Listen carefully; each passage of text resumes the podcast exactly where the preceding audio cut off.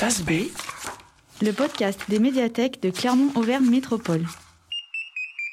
Bonjour et bienvenue dans Face B, l'émission où l'on vous invite à explorer l'envers du décor de votre médiathèque. Ici Hélène du bassin de lecture sud qui regroupe les bibliothèques d'Aubière, Romagna, Beaumont et Serra. Aujourd'hui, un Face B exceptionnellement en live, où je reçois ici à la bibliothèque d'Aubière les patineurs Gabriella Papadakis et Guillaume Cizeron. Quintuple champion d'Europe, quadruple champion du monde, vice-champion olympique et récemment sacré champion olympique de danse sur glace à Pékin en février dernier. Le plus beau palmarès de l'histoire de la danse sur glace.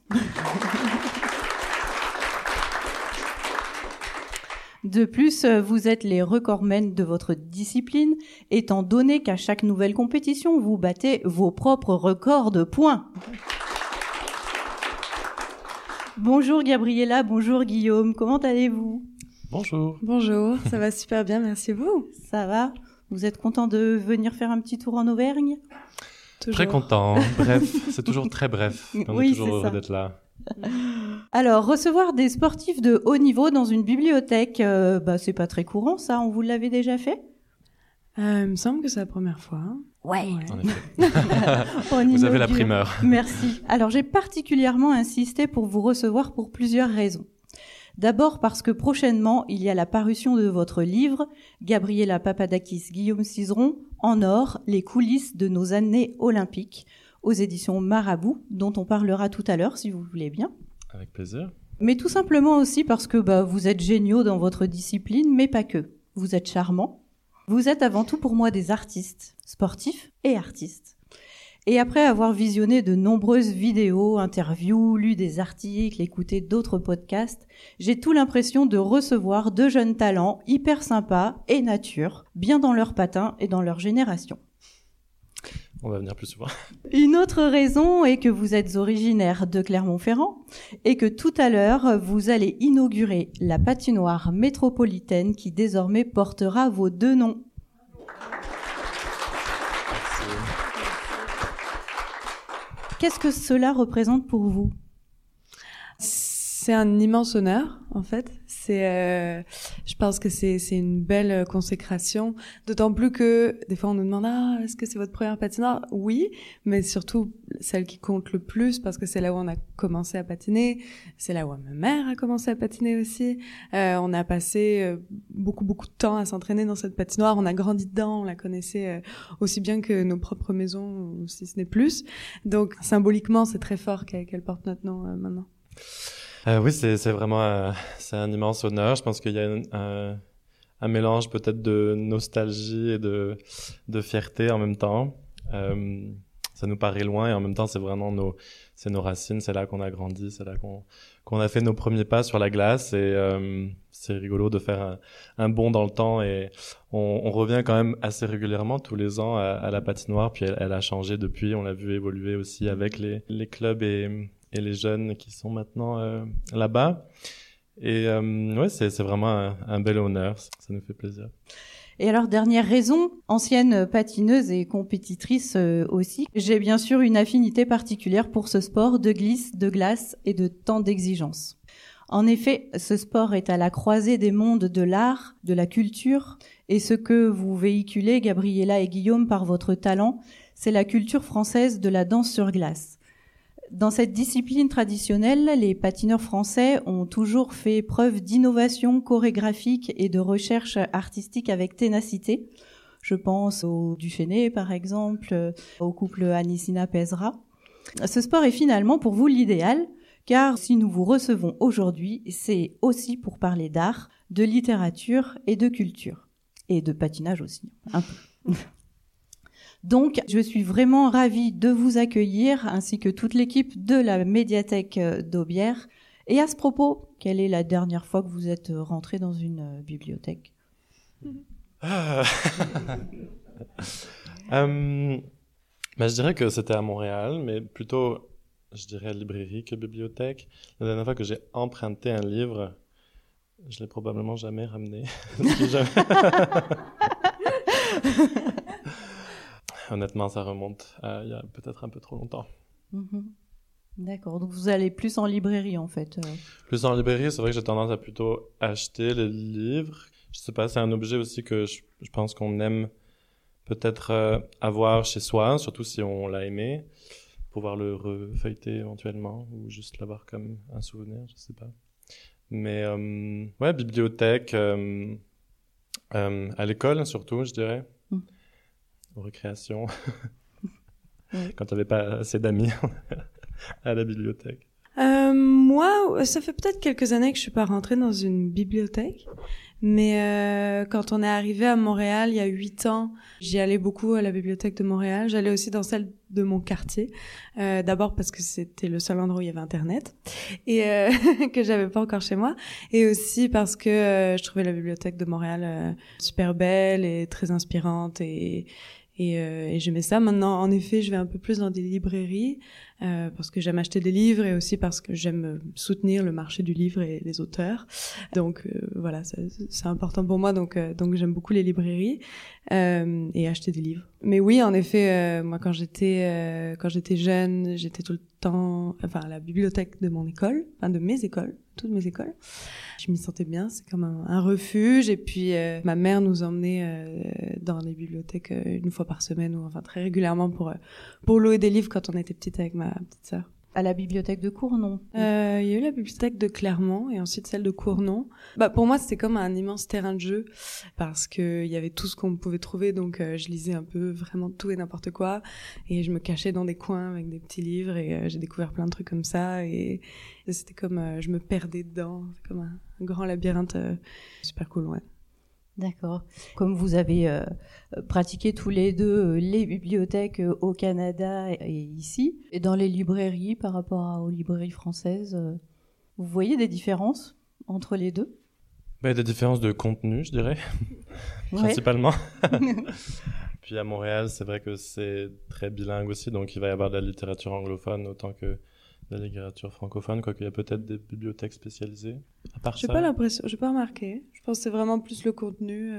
Je me rappelle quand je suis arrivée à Montréal, je prenais plaisir à regarder un peu l'histoire du Québec ou des choses québécoises parce que ça m'amusait de voir un peu comme ça que je découvrais un peu la culture au début. Mais sinon, c'est à peu près le même fonctionnement. Je pense que même à l'école, ils valorisent aussi beaucoup la littérature québécoise. Ils essaient de plus en plus de mettre en valeur tout ce qui est issu de la culture autochtone aussi. Donc, je pense qu'il y a un petit peu ce penchant-là, là-bas, qui est assez spécifique à Montréal, au Québec. Comme c'est facile de trouver une librairie ici, magazine, etc. Ouais. À Montréal, j'ai l'impression que c'est peut-être moins répandu. Ça dépend des quartiers. Un peu comme les boulangeries. Il n'y a pas vraiment de bar tabac avec tous les magazines comme on peut trouver très souvent ici. Ouais. D'accord. Dans les centres, dans les petits centres-villes. J'ai comme moins... j'avais jamais réfléchi à ça, mais c'est vrai que c'est un peu moins courant, je dirais. Comme je l'ai dit précédemment, votre destinée de patineur est liée à votre sensibilité pour les arts. Racontez-nous comment cela s'est révélé à vous. C'est une bonne question. Mais je pense que c'est un peu naturel. Déjà, la danse sur glace, c'est quand même un sport qui est très artistique. Donc, dès le plus jeune âge, on est amené à choisir nos propres musiques, choisir un peu nos costumes. Déjà, donc, moi, je me rappelle, j'écoutais des musiques quand j'avais 7 ans pour choisir la musique de mon programme. Donc, déjà, ça ouvre. Ça ouvre des portes. D'ailleurs, à l'époque, il n'y avait pas Spotify et tout ça. Donc, on allait dans des médiathèques chercher des musiques. C'est vrai. On écoutait tout et n'importe quoi et c'était chouette. Mais donc il y a cette ouverture là un peu et puis après voilà, on est amené aussi à faire de la danse, à prendre des cours de danse, différents styles, etc. Donc nécessairement ça ouvre la curiosité, la sensibilité. Voilà, ensuite quand on a commencé à patiner à deux, on devait créer des histoires, il y a la musique, créer des costumes, etc. Donc la créativité est une part énorme dans ce qu'on fait et nécessairement la créativité va toujours essayer de se nourrir d'autres choses dans notre univers et de construire un univers où on est inspiré. Voilà, c'est naturel et ça s'est fait comme ça petit à petit. Je pense qu'on aurait été créatif même si on n'avait pas fait de patin, mais c'est sûr que ça l'a beaucoup nourri. D'ailleurs, vous avez fait de la musique, me semble-t-il, à Clermont. Vous avez été en classe CHAM, ouais. C'est les classes à horaires aménagés. Vos instruments, c'était quoi du coup? Moi, j'ai joué du violon. Ça a été le violon pendant peut-être 6 ou 7 ans. Et puis, j'ai arrêté.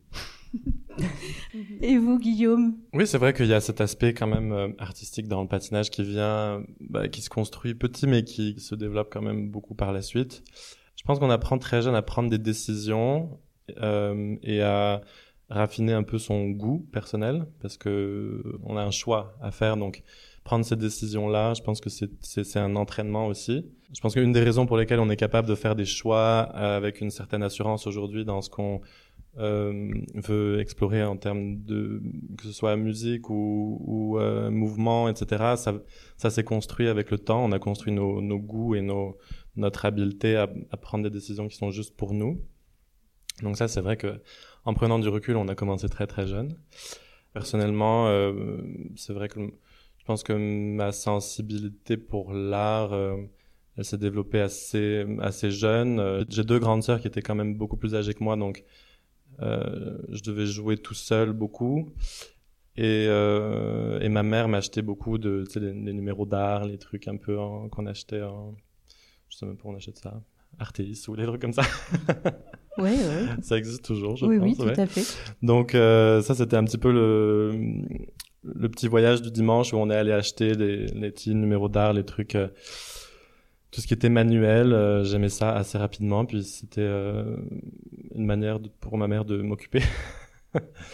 Ouais, c'est ça. C'était mes hobbies en grandissant, surtout dessin, peinture. Ouais, j'étais plutôt manuel. Puis c'est ça. Sinon, la danse aussi. Je pense que toujours... dans mon salon ou quoi, j'ai toujours aimé danser. En danse sur glace, je pense qu'on a la chance de commencer à danser quand même assez rapidement. C'est un sport, mais ça devient artistique quand même très tôt, même si au début, c'est sûr qu'il y a un côté technique qu'il faut apprendre pour juste tenir sur des patins et être capable de faire des figures, mais rapidement, on commence à essayer de faire des choses qui sont esthétiques. Donc, ouais, ça s'est développé, je pense, dès qu'on a commencé à patiner.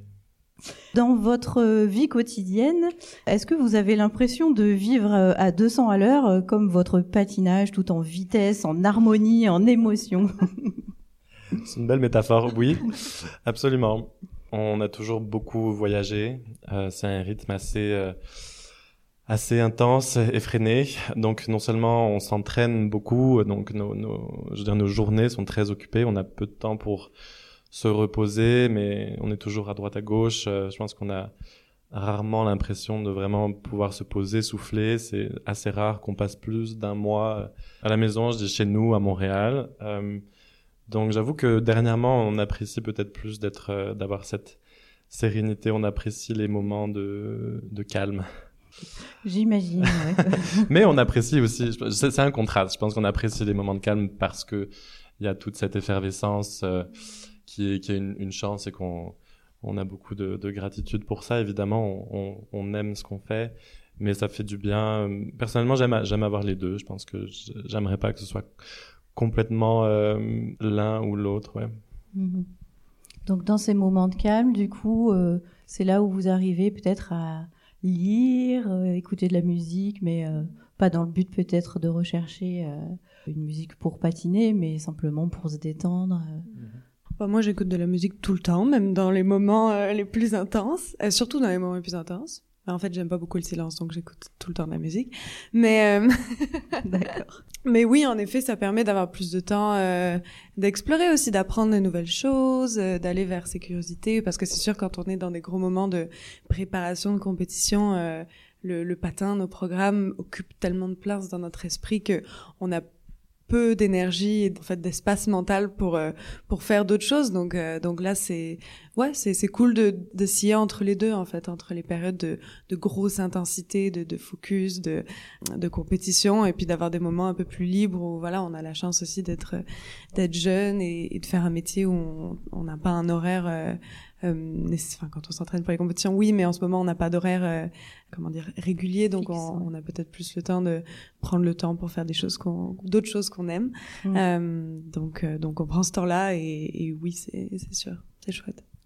Bien, on m'a dit que vous étiez une grande lectrice, Gabriella. Vous lisez beaucoup. Ouais. Donc effectivement, il faut trouver du temps pour, pour cela. Vous pouvez nous partager un petit peu quel style de lecture vous pratiquez ? Alors, à peu près tout.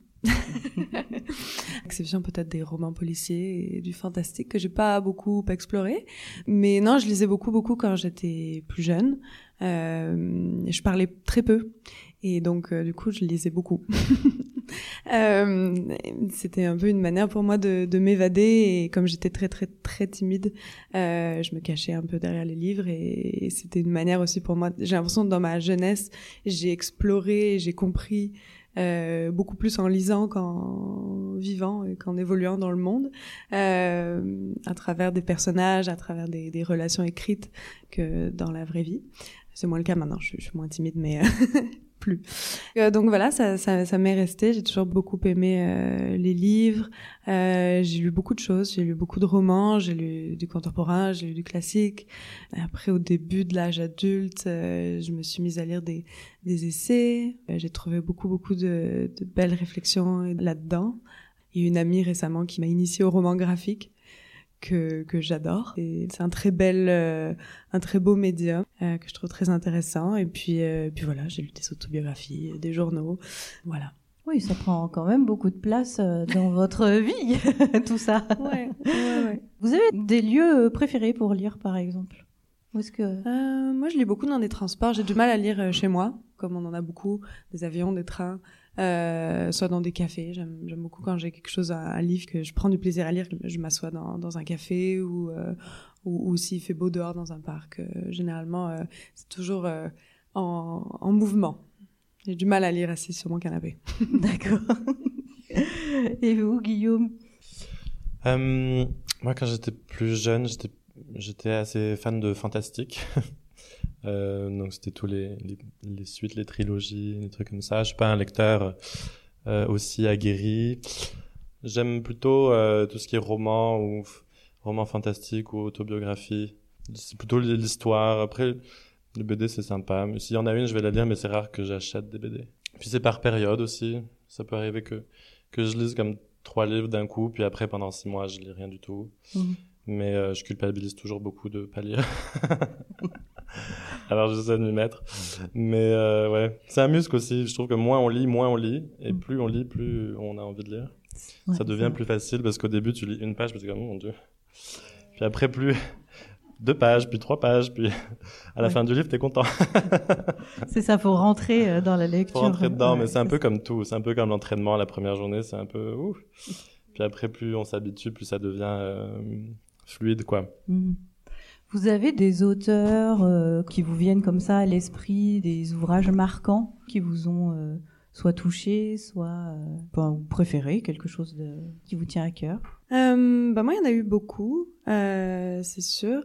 Dernièrement, je dirais l'autrice que j'ai découverte dans les dernières années et qui m'a le plus marquée, c'était Anaïs Nin.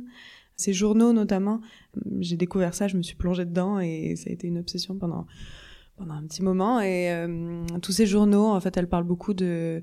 C'est une très grande introspection. Elle réfléchit beaucoup à ses relations, à son rapport à l'art, à l'écriture.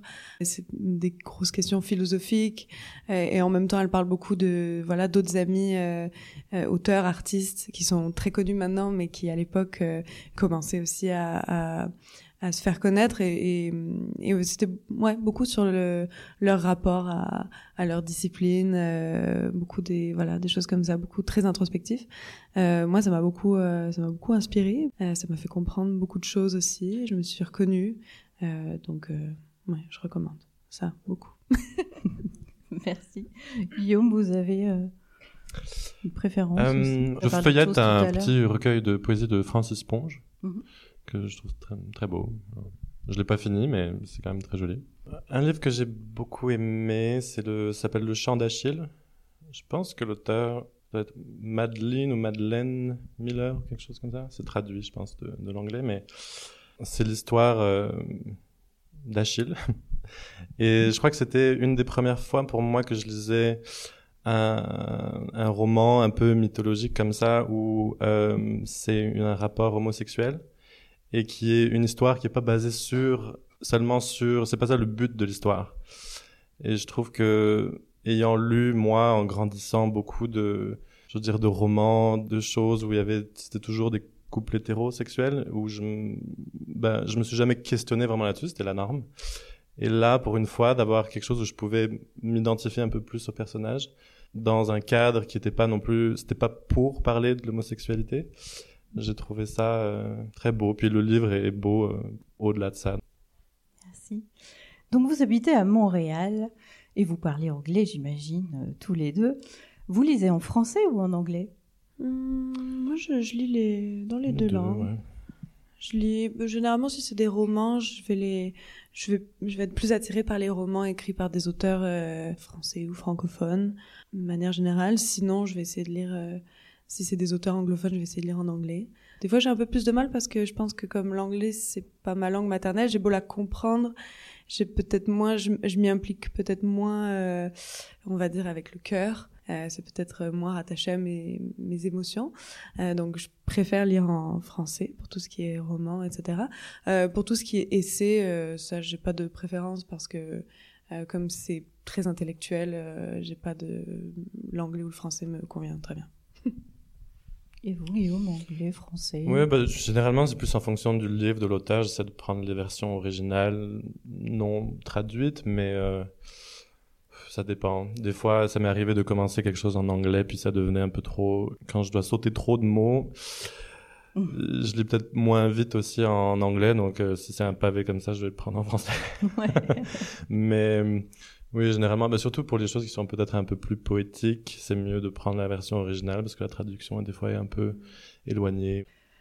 Bon, on entend que vous avez pris l'accent quand même, hein, un petit peu. Hein. Est-ce que vous auriez une petite phrase, voilà, pour nous, pour nous faire partir un petit peu, une petite phrase typique en québécois Alors, je tiens à préciser que les Québécois n'aiment pas quand on fait ça. Mais voyons donc. Ce qui veut dire voyons. Ah oui, d'accord. On peut dire ah ouais à maison. Ah ouais à maison. Ah ouais, ça veut dire allez. Tout à l'heure vous nous disiez. J'espère qu'il n'y a aucune personne québécoise qui va écouter. On demande pardon à tous les Québécois. Tout à l'heure vous disiez que au Québec vous aviez une particularité pour rentrer dans les magasins. On ne dit pas bonjour en fait. C'est ça ? Oui, non, si. Alors ils disent dans les magasins généralement ils disent bonjour hi. Donc ils disent français anglais. Bonjour, hi, donc ça peut être un peu qu'est-ce qu'il a dit. Et ils disent aussi, quand on dit merci, ils répondent bienvenue. Et au début, nous, quand on est arrivé, je me disais, mais mon Dieu, c'est marqué sur notre tête qu'on est français. Parce qu'on nous disait bienvenue, je disais, merci. Merci, bienvenue, merci. Donc ça donne des interactions peut-être un petit peu spéciales au début. Puis finalement, c'est un anglicisme parce que you're welcome en anglais, c'est comme de rien. Mais c'est vrai que pour se saluer, on dit allô. Puis on se tutoie, comme généralement tout le monde. Ouais, ça c'est des choses dont j'arrive pas à me défaire, même quand je rentre en France. Parce que j'essaye, là on voit pas, mais je me force à prendre mon accent français. Mais c'est conscient, c'est-à-dire que voilà, là je suis en train de me forcer. Ok. Mais moi c'est une langue que je trouve magnifique, donc c'est pour ça que je l'ai sûrement un peu adoptée. Bien. On a évoqué l'importance de la musique dans vos parcours à tous les deux. Nous vous avons vu patiner au gala de clôture des JO sur la chanson Avec le temps de Léo Ferré. Pourquoi ce choix ? En fait, on avait hésité à patiner dessus pour notre programme libre des Jeux parce que je pense qu'on avait... On avait un peu l'envie pour représenter notre pays de prendre quelque chose de français. Bon, finalement, ça a été Gabriel Fauré. Qui est français aussi, oui. Oui, c'est pour ça. Mais je pense que en fait, c'est une chanson qu'on adore, qui, je pense, nous émeut beaucoup. Mais on a essayé de patiner dessus et c'est, comment dire, tous les jours, c'est un peu lourd parce qu'il faut quand même se mettre dans l'histoire. Oui, les paroles sont magnifiques mais tristes. Ouais, donc, c'est ça. Après les J, on est quand même sur quelque chose d'assez funeste aussi, mais d'une différente manière, mais pas que. Ouais. Donc écoutez ces paroles-là, on s'est dit non, on va être en dépression au bout de 2 secondes, parce qu'il faut le porter après, puis pour plonger comme. Ouais, faut le ressentir, faut connecter. Pour plonger dans le personnage, la mélodie donc.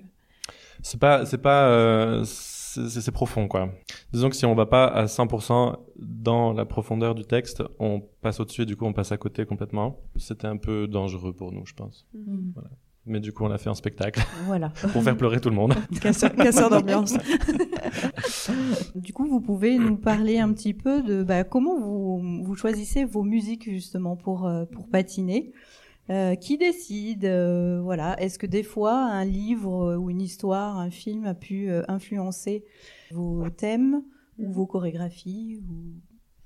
les musiques, chaque programme qu'on a fait a une histoire différente de la façon dont on a choisi la musique. Donc il n'y a pas vraiment de recette miracle qu'on applique à chaque fois. Des fois, ça va être, on va avoir une idée de thème ou une idée d'énergie ou une idée d'histoire, et on va essayer de trouver une musique qui va illustrer cette idée. Des fois, ça part de la musique, on vient de découvrir une musique, ou alors c'est une musique qu'on avait en tête depuis longtemps. Des fois, ça vient d'un ou deux de nous. Des fois, c'est une suggestion des entraîneurs. Des fois, la musique se choisit très très vite et apparaît comme une évidence. Des fois, c'est beaucoup plus laborieux, on cherche pendant longtemps. Des fois, on change d'avis. Donc, c'est vraiment, chaque programme a une histoire différente par rapport à ça. Ultimement, c'est nous qui avons le dernier mot, évidemment. Même nos entraîneurs nous ont toujours dit, c'est vous qui allez patiner ce programme, donc il faut que vous aimiez la musique, il faut que vous le portiez, il faut que ça vienne de vous, il faut que ça vienne de votre cœur. Donc, c'est sûr que, c'est toujours des choix très personnels. Et sinon, si ça, des choses nous inspirent, c'est déjà arrivé qu'on prenne des musiques qui viennent de films. Quand on a patiné sur Fame, qui était une comédie musicale, parce que le thème imposé était comédie musicale, donc on était obligé de s'inspirer de quelque chose qui existait déjà. On avait patiné aussi sur W.E., qui était un film aussi, on s'est un peu inspiré de cette histoire-là. De manière générale, nous, on préfère créer nos propres histoires, donc choisir des musiques qui ne sont pas rattachées à une histoire déjà existante. C'est pas le cas de tout le monde, il y en a qui aiment beaucoup s'inspirer de films, de pièces de théâtre, des choses comme ça qui existent déjà et incarner des personnages qui ont déjà été écrits. Nous, on se sent moins bien là-dedans généralement. Ou ça vient dans l'autre sens, des fois on choisit la musique puis après peut-être l'histoire qu'on commence à ébaucher nous fait penser à un livre, puis on la porte, mais ça, c'est jamais quelque chose qu'on va calquer, c'est plus la matière pour réfléchir et pour donner un petit peu des couches aux personnages, à l'histoire. On s'en inspire et on essaie de voir comment la vie ou les émotions de ce personnage spécifiquement nous touchent, nous. Donc on ramène toujours ça un petit peu à quelque chose de personnel. Quand vous créez vos programmes, vous imaginez vraiment une histoire, un déroulé, un début, une fin. Il y a des années, on l'a plus fait que d'autres. Après, on n'écrit pas un script non plus. Oui. Et elle ouvra la porte, tu vois. Il n'y a pas des didascalies et tout, mais oui, généralement, on essaie de... En fait, c'est quand même des performances qui sont pas... Ils sont courtes, mais pas si courtes. C'est quand même plus agréable pour le public et pour nous qu'il y ait une évolution. Et en plus, comme on est deux, c'est important quand même qu'on soit d'accord sur ce qu'on raconte. Généralement, on a la même sensibilité quand la musique apporte certaines émotions, on la ressent de la même façon, mais pas toujours à notre manière. Et puis pour créer aussi une histoire entre nous, un lien entre nous, une connexion, il faut qu'on soit clair dans nos intentions en fait, dans ce qu'on cherche. Donc c'est il y a eu des programmes où c'était peut-être plus abstrait. C'est-à-dire on savait qu'on racontait peut-être je sais pas, la découverte, la maturité, le lien avec le legs, avec la mort, toutes ces choses-là. Et des fois il y a eu des programmes où vraiment c'était on avait même construit des personnages, on leur avait donné des noms. Des fois il y a des fois on joue nous-mêmes, il y a des fois on crée des personnages qui ne sont pas nous, auxquels on s'identifie mais qui ne sont pas nous. Donc ça vient avec l'inspiration et c'est différent à chaque fois, ouais. Sur cette dernière saison, vous avez fait des choix très audacieux entre Fauré et puis John Legend. Vous pouvez nous en parler un petit peu plus ?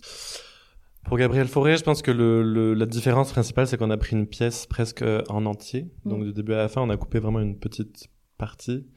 Et on avait toujours eu envie un peu de faire ça, c'est-à-dire de prendre une pièce. Parce que généralement, nous, dans les règlements de patinage, il faut qu'il y ait un changement de rythme clair de la première partie à la deuxième partie, où il faut qu'il y ait un contraste. Et là, cette musique, elle comportait déjà un contraste. Et donc, on a utilisé un petit peu ça à notre avantage.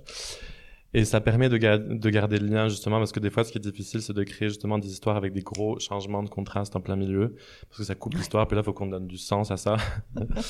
Et vu que oui, les mouvements qu'on fait, on essaie généralement de faire en sorte qu'ils soient pas gratuits, c'est-à-dire qu'on essaie de leur donner un sens. Et là, justement, je pense que une des choses qu'on appréciait beaucoup, c'est qu'il y avait vraiment, on n'a pas trop charcuté la pièce.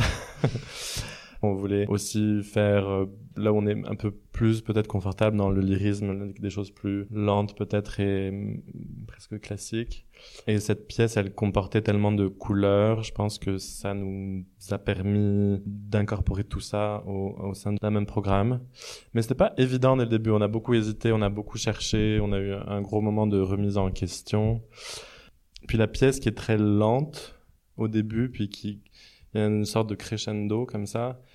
Quand on a commencé à l'habiter un peu plus, c'est devenu... Bah, du coup, on oublie que c'est lent parce qu'on remplit un petit peu le silence. Enfin bon, bref, ça s'est construit un petit peu comme ça, à tâtons. Voilà.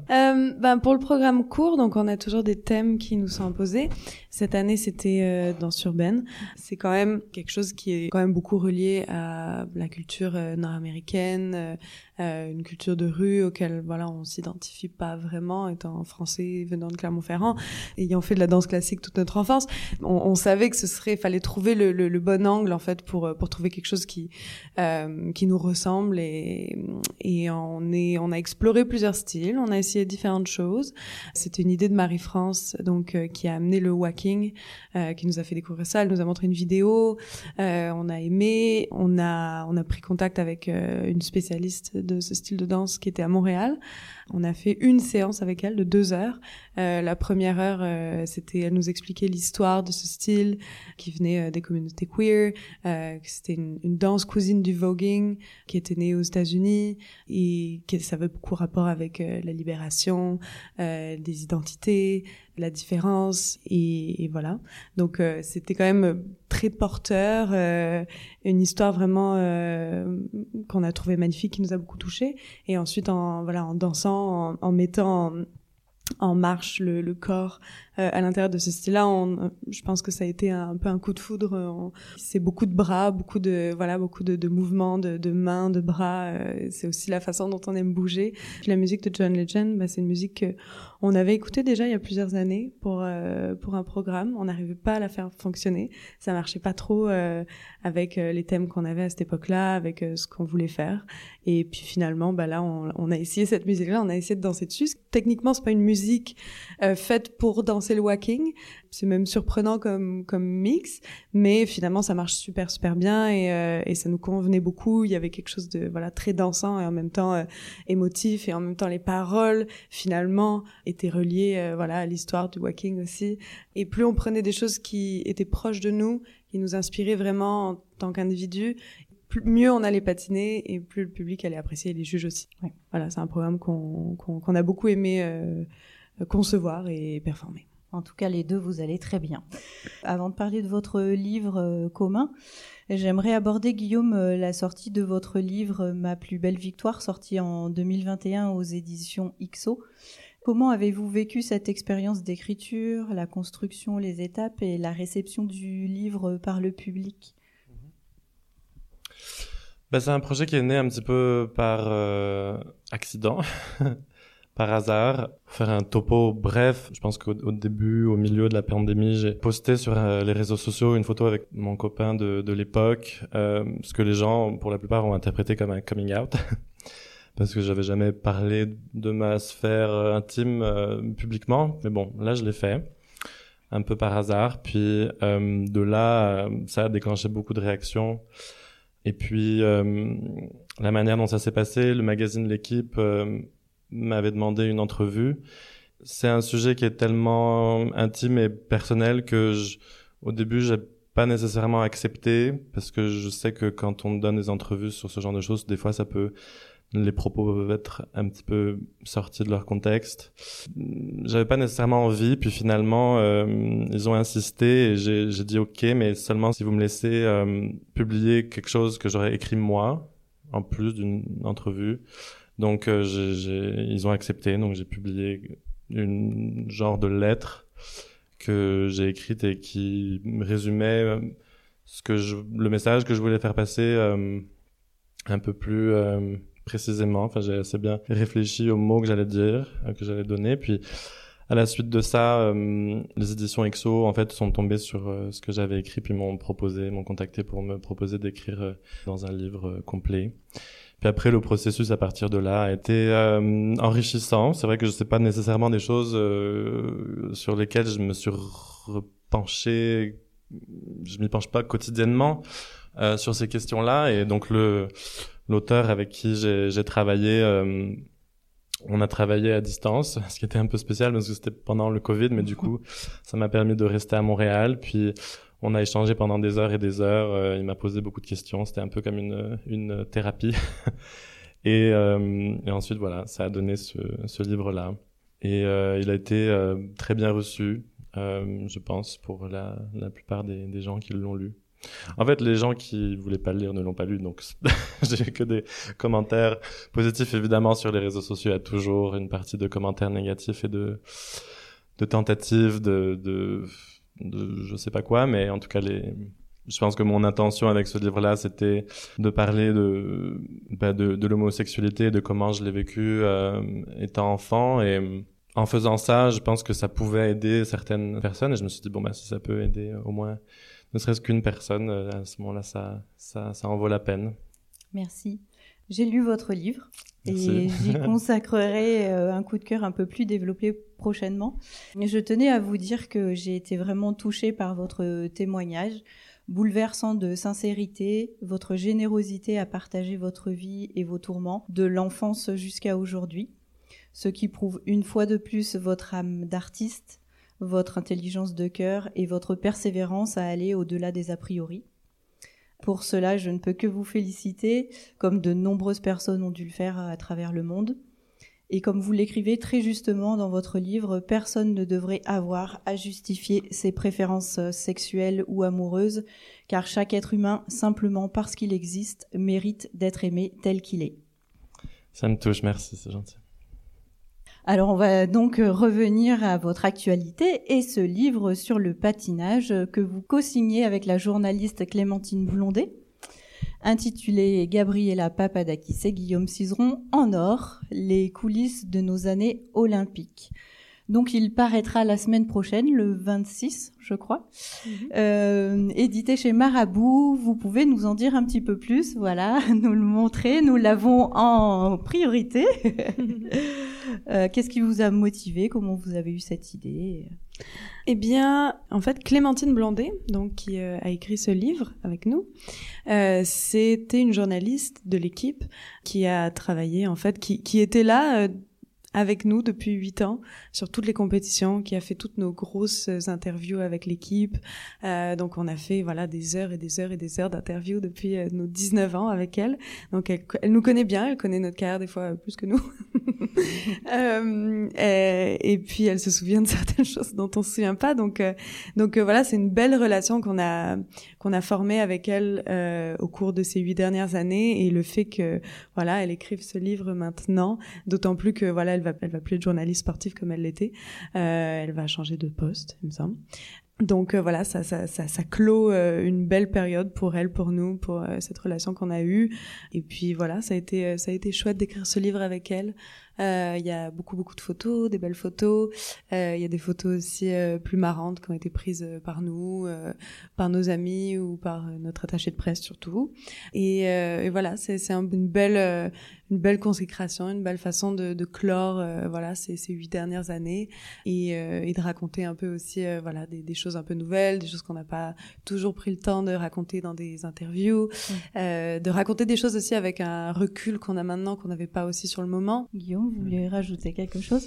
On est très heureux que ce projet est abouti. Je pense qu'on se souvient aussi nous-mêmes d'avoir feuilleté des livres de patinage, des magazines de patinage étant enfant, et ça reste un bel objet, je pense, qui pour nous évidemment il y a un attachement sentimental parce que ça résume très bien les 8 dernières années. C'est fait aussi d'une manière un petit peu ludique avec des choses qui c'est vraiment les coulisses aussi un petit peu. On a essayé de donner une idée de à quoi ressemblait peut-être notre vie derrière les compétitions, derrière ce qu'on voit à la télé, la préparation, tous ces moments de création finalement qu'on aime beaucoup. C'est un bel objet qu'on va aimer aussi distribuer à nos proches et aux gens qui ont fait partie de notre aventure. Du coup, cet exemplaire, c'est un cadeau pour nous ou... Mais oui, on peut vous laisser celui-là, évidemment, avec plaisir. Merci. Il sera rapidement emprunté, je pense. Justement, vous parliez, et ça sera ma dernière question, pour les fans de patinage, vous avez des séries, des films ou des magazines à conseiller Sur le patinage ? Ouais, sur le patinage. Alors, il n'y a pas énormément de choix. Il y a un film très beau qui s'appelle I Tonya, sur l'histoire de Tonya Harding, que j'aime beaucoup ce film. Il n'est pas représentatif du monde du patinage tel qu'il l'est aujourd'hui, mais il est très représentatif de ce qui se passait dans les années 80 apparemment. Tout à fait. Maintenant, on est beaucoup moins dramatique, mais c'est un beau film et très bien tourné, très bien joué. Mais vous avez l'air d'avoir quelques suggestions. Oui, j'en ai, j'ai Kiss and Cry. Voilà. J'ai aussi Ma vraie vie à Rouen, qui est l'histoire d'un patineur. Ah. Au niveau film, après dans les séries actuelles, ouais, une série qui s'appelle Spinning Out, mais bon, j'avoue que je l'ai pas regardée. En tout cas, nous on a quelques films, on a pas mal d'ouvrages aussi que vous pouvez emprunter dans tout le réseau des médiathèques de Clermont-Auvergne-Métropole. À la fois des livres pour les enfants, on a des mangas, des petits romans, on a des BD. Celle-ci, elle est un peu costaud, hein. J'ai même trouvé La Spirale de la Mort, un polar. La Spirale de la Mort, qui est une célèbre figure du patinage. Voilà. Nous ne pratiquons pas. Non, on la fait pas celle-là. Mais... Je comprends. Voilà, il y en a pour tous les goûts et pour tous les publics aussi. Ah oui, si, il y a un film très loufoque qui s'appelle Les Rois du Patin. Ah oui. Ça je l'aimais beaucoup, ce film-là, quand j'étais jeune. Il est bien barré, cool. mais intéressant. On a quelques documentaires, dont le récit de vie de Sarah Abitbol aussi, une ancienne patineuse, Un long silence, ça s'appelle.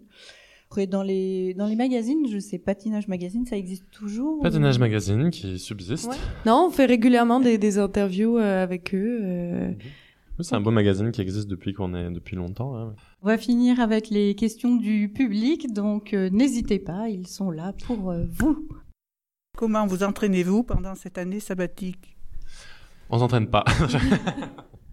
Non, on s'est peu entraîné cet été, on a pris du temps aussi pour voyager, voir notre famille, tout ça. Là, récemment, on a recommencé à s'entraîner pour se préparer pour des spectacles, parce qu'à partir de décembre, on va enchaîner beaucoup de spectacles partout en Europe. On rejoint la tournée de Holiday on Ice en Allemagne, on fait Art on Ice en Suisse, on fait beaucoup de galas de Noël en France aussi, dans les montagnes, Vaujany, Courchevel, tout ça. Quelques galas en Italie aussi, donc bon, bref, enfin, on va être très occupés. Donc, faut qu'on s'entraîne, on monte des nouveaux programmes de spectacles, ce qu'on n'a jamais eu le temps de faire vraiment comme on le voulait pendant notre carrière, parce qu'on était complètement focalisés sur les programmes de compétition, qu'on n'avait pas beaucoup de temps ou d'énergie à donner sur des programmes de spectacle, pas autant qu'on le voulait en tout cas. Donc là, on a ce temps-là, on en profite, on a commencé à s'entraîner. Là, ensuite, on fait notre petite tournée médiatique en France en ce moment, donc on s'entraîne pas, mais dès qu'on vient à Montréal, on va recommencer à s'entraîner plus, et puis reprendre la gym un peu, parce que moi, mes quads, ils sont partis en vacances avec moi, mais ils sont pas revenus. Donc voilà. Merci. Sur le jeu. Les fameux juges. Les juges, nous, on s'en préoccupe pas trop des juges. C'est quoi la question spécifiquement ? Ouais. Non, mais votre jugement, Notre jugement sur les juges ? Non, je sais pas, on s'en préoccupe pas trop. On essaie de toujours être focalisé sur nous, notre performance. C'est sûr que des fois, on a eu des jugements qui étaient peut-être un peu... difficile, mais en fait, je pense qu'il y a toujours quelque chose à apprendre de chaque jugement, et nous on est un peu dans l'optique de on se dit que si on est parfait, si on est irréprochable, on n'aura pas le choix, les juges n'auront pas le choix de nous noter, de bien nous noter, et donc on s'en préoccupe pas vraiment, voilà. À part la danse sur glace, est-ce que vous aimez ou est-ce que vous pratiquez d'autres sports en loisir?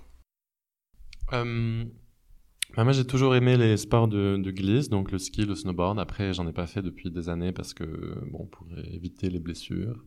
Mais j'ai commencé très jeune, même avant de patiner. Mes parents m'emmenaient déjà à skier. Donc j'ai toujours, je dirais que c'est ma préférence après comme sport. un peu de yoga. Non, c'est de la danse principalement. Moi, dès qu'il y a un objet impliqué, c'est une raquette, un ballon, là, je suis plus là. C'est fini. Mmh. Faudrait me voir jouer au ping-pong, c'est pathétique. Et le roller, non ? Ouais, moi j'adore le roller. Moi j'ai des rollers, j'aime bien le roller. Des quads ? Non, j'ai des rollers en ligne. J'en faisais beaucoup avec ma mère quand j'étais petite, et puis j'en ai racheté là récemment, pendant le Covid, qu'on ne pouvait pas patiner, j'aimais bien. Et puis c'est une manière fun de se déplacer dans la ville aussi. Bon, j'ai l'air un peu con, tout le monde se moque de moi, avec mon casque multicolore et mes gros rollers, mais moi j'aime bien. En tant que sportif de haut niveau, du coup, juste avant de commencer, de rentrer sur la glace, vous avez un rituel ? On a un rituel dans le sens où on fait toujours plus ou moins la même chose. À partir du moment où on arrive à la patinoire, échauffement, ta. Pas nécessairement de superstition, t'en parler. Pour ma part, les moments où j'ai commencé à avoir des superstitions, j'ai essayé de les tuer dans l'œuf la fois d'après, le faisant pas, et voir si ça marchait. Et là, vu que ça marchait, je me dis bon, ça va, j'ai pas besoin de le faire à chaque fois. J'ai un peu le tic de taper la marche de la patinoire juste en allant sur la piste. Un petit. Mais si je le fais pas, je capote pas non plus. À part ça, capoter, c'est un verbe québécois. Je tiens à préciser. Ça me fait pas. Bref, vous avez compris. Mais sinon, on a une routine à nous un petit peu. Une fois qu'on est sur la glace, on visualise, on rentre sur la glace, on se prend les mains, on fait toute notre drame. Et vous dites un petit mot avant de rentrer sur la glace, ou c'est juste par le regard que ça passe? Parce qu'il y a eu beaucoup, c'est juste sur le regard. Nos coachs nous parlent. Ouais. Enfin, ils ont leur schéma un peu, enfin, oui, leurs habitudes. À un moment donné, Marie-France avait de la poudre d'étoile. Elle avait un petit spray, de poudre d'étoile pour protéger nos énergies, pour protéger notre aura. Des fois, je me dis que les coachs ont plus besoin sont plus superstitieux que nous. Ça nous a un peu rire parce qu'on, c'était marrant. On y croyait sur le moment. Maintenant, mettez-vous là, le spray, comme ça, avec son spray d'étoile, pour protéger nos chakras. Elle a arrêté au bout d'un moment. Elle avait plus de poudre d'étoile. Quand vous patinez sur une chanson, est-ce que vous avez besoin de connaître la chanson par cœur ? Pas du tout. D'ailleurs, à la fin de l'année, souvent, on ne connaît même pas les paroles. Surtout qu'en plus, nous, on s'entraîne souvent dans les patinoires. C'est pas toujours la meilleure... Le meilleur système de son, la meilleure acoustique, donc des fois les paroles se mélangent, on comprend plus rien, et des fois en arrivant en compétition, c'est ça qu'il dit. quand la sono est meilleure, mais malgré nous, en fait, on l'écoute tout le temps, donc forcément quand on fait pas d'effort d'apprendre les paroles, non, mais malgré tout on les connaît évidemment, parce que on connaît nos musiques par cœur, parce qu'on les entend 40 fois par jour. Il y avait une année où on avait pris une musique, c'était en anglais, mais c'était un peu du comment on appelle, du slam en français, donc là on avait fait des mouvements qui collaient aux mots, donc forcément là on avait prêté plus texte, attention aux paroles et à ce qu'ils disaient, parce que c'était les paroles et les mots qui donnaient les rythmes et non la mélodie. Quels sont vos rythmes cardiaques au repos ? Maximum à l'effort, et vos VO2 max, si vous les connaissez. Alors, le VO2 max, c'est la consommation maximale d'oxygène pendant l'effort. Et tout. Est-ce que vous les connaissez ? Alors, je me rappelle qu'on avait fait un test de VO2 max quand on avait genre 15 ans. Ah oui, mais je sais pas les résultats. J'ai aucune idée. Mais non, on sait jamais vraiment. On n'est pas des athlètes très scientifiques. Non. Il y en a des partenaires d'entraînement. Ouais. Ils ont leurs trucs pour calculer les machins. On s'en est acheté et on les a jamais utilisés. Ouais. Mais on fait beaucoup au feeling, c'est-à-dire qu'on sait de quoi on a besoin. On va refaire jusqu'à ce que. Et on connaît nos corps, on connaît nos énergies. On fait ça depuis longtemps aussi. Enfin. C'est pas comme si on pouvait vraiment y changer quelque chose. Donc on commence le programme et on le finit. Ouais. Et peu importe. Je crois que c'est mieux de pas le savoir. Ouais. Honnêtement. Je crois qu'on se rend compte avec l'entraînement que c'est plus on s'entraîne avec le cardio hors glace, plus on est capable de récupérer rapidement. Donc c'est pas tant un truc d'endurance, dans le sens où combien de temps on est capable de rester à genre, je sais pas, 180. C'est plus à quel à quelle rapidité on peut récupérer. C'est-à-dire qu'on a des moments de break de 5 secondes où on bouge un peu moins, où on pousse moins fort. Et pendant ces 5 secondes, il faut qu'on récupère un peu d'énergie. Donc c'est plus ça qui importe. Mmh. Et puis plus on maîtrise le programme, moins ça nous demande d'efforts de le faire. Mmh. Donc c'est plus ça qui nous donne l'énergie pour finir le programme, plutôt que vraiment... s'entraîner à être essoufflé pendant 4 minutes parce que c'est impossible. Et puis l'adrénaline fait des miracles. Aussi. Mais beaucoup d'acide lactique, ça... C'est plus dur que ce que ça en a l'air. Une petite question, s'il vous plaît. À partir de quel âge vous avez commencé à patiner ensemble? On avait 9 ans, je pense. Ouais, à peu près 9 ans, ouais. Et ce sont les coachs qui vous ont mis en lien ou... Ouais, bah, c'était ma mère qui était notre coach à l'époque. Donc, on a commencé à patiner dans le même club. On se connaissait déjà avant de patiner ensemble. Et oui, c'était une suggestion de notre entraîneur. Moi, j'avais une petite question sur la préparation sportive, justement. Est-ce que vous faites de la préparation mentale et tout ce qu'il y a autour, en fait, de cette préparation? Mm-hmm. Oui, absolument. On a commencé plus intensivement il y a 6 ans avec une coach mentale et ça a vraiment changé beaucoup. Ça a été assez déterminant parce qu'à partir d'un certain moment, ça suffit pas d'être bon, il faut aussi performer en compétition. Puis il y a un moment aussi où la vie simplement peut impacter positivement ou négativement notre entraînement ou notre manière de performer. Et donc plus on devient, je dirais, professionnel, plus on se professionnalise, plus ça devient difficile aussi parce que c'est une vie qui est particulière. Et oui, je pense que c'est indispensable. Il y en a qui ont fait ça. Je sais que quelqu'un comme Martin Fourcade, par exemple, n'a jamais eu de coach mental. Nous, je pense que le fait qu'on soit deux aussi, on a eu besoin un petit peu de thérapie de couple à certains moments donnés pour fonctionner mieux. Donc je pense que ça aide beaucoup dans la longévité, même pas nécessairement juste pour la compétition, aussi pour simplement gérer le travail et la qualité de travail tous les jours à l'entraînement aussi. Puis notre bien-être à travers ça aussi. Bon, c'est un mélange de tout. Je pense qu'on a incorporé des exercices de visualisation, des exercices de respiration, parler aussi, créer des histoires. Changer nos façons de voir les choses. C'est un mélange de beaucoup de choses. Ouais.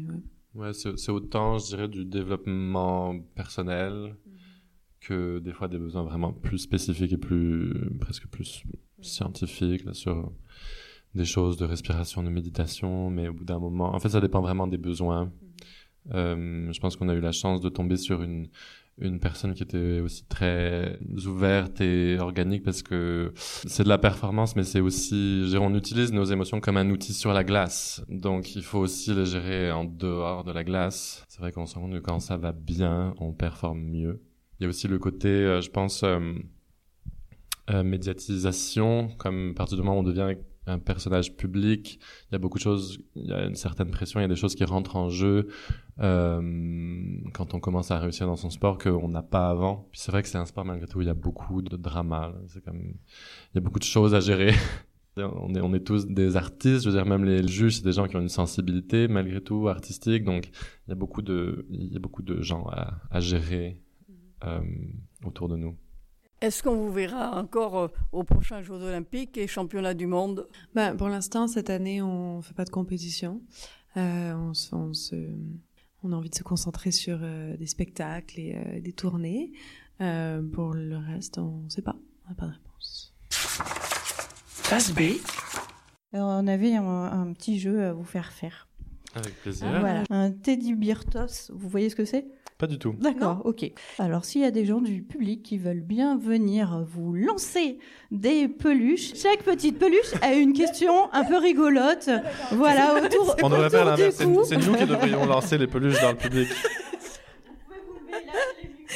Je suis contente. Allez, c'est parti pour le lancer.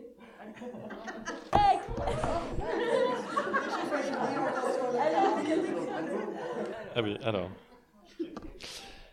Il vous reste 10 € en poche. Vous prenez un abonnement annuel aux bibliothèques de la métropole ou bien 2 entrées à la patinoire. Nous, ça ?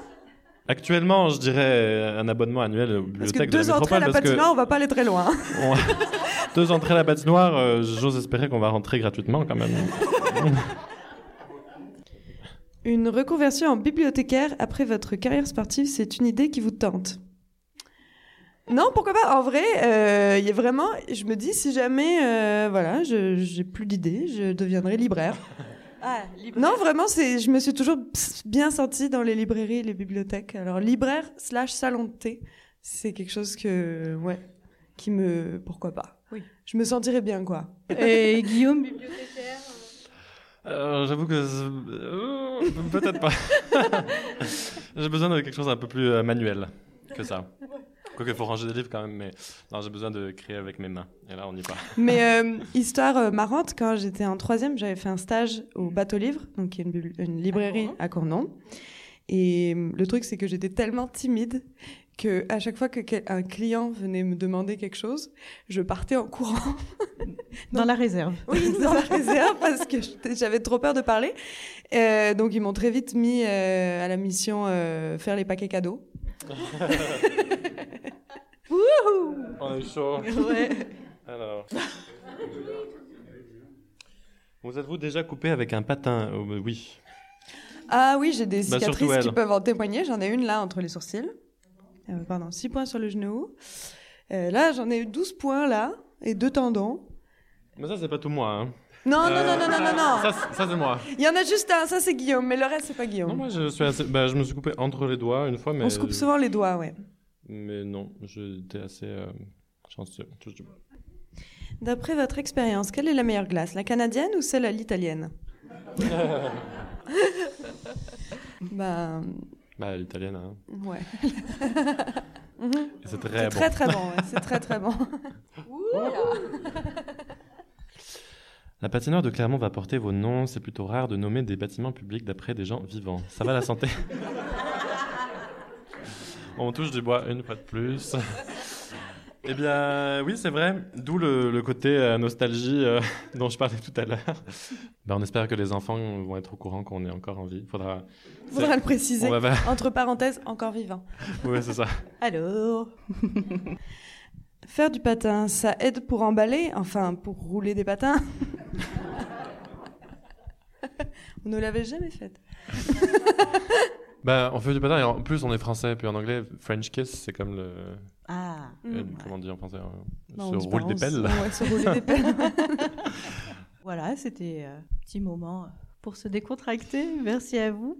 Merci à vous tous, ça nous a fait plaisir d'échanger, de partager. Un grand merci à vous deux de nous avoir honorés de votre présence et je pense que ça fera aussi également très plaisir aux auditeurs de Face B. Merci pour cet agréable moment. J'espère que vous avez passé un bon moment aussi. Oui, absolument. C'était réciproque. Merci beaucoup. Pour vous qui nous écoutez sur l'Internet mondial, vous pourrez retrouver toutes les références des livres ou des films évoqués dans cet épisode. Est disponible dans le réseau des médiathèques en cliquant sur les liens en description du podcast. La phase B touche à sa fin, vous pouvez retirer la cellule des sillons et retourner vaquer à vos occupations. À très bientôt pour de nouvelles explorations.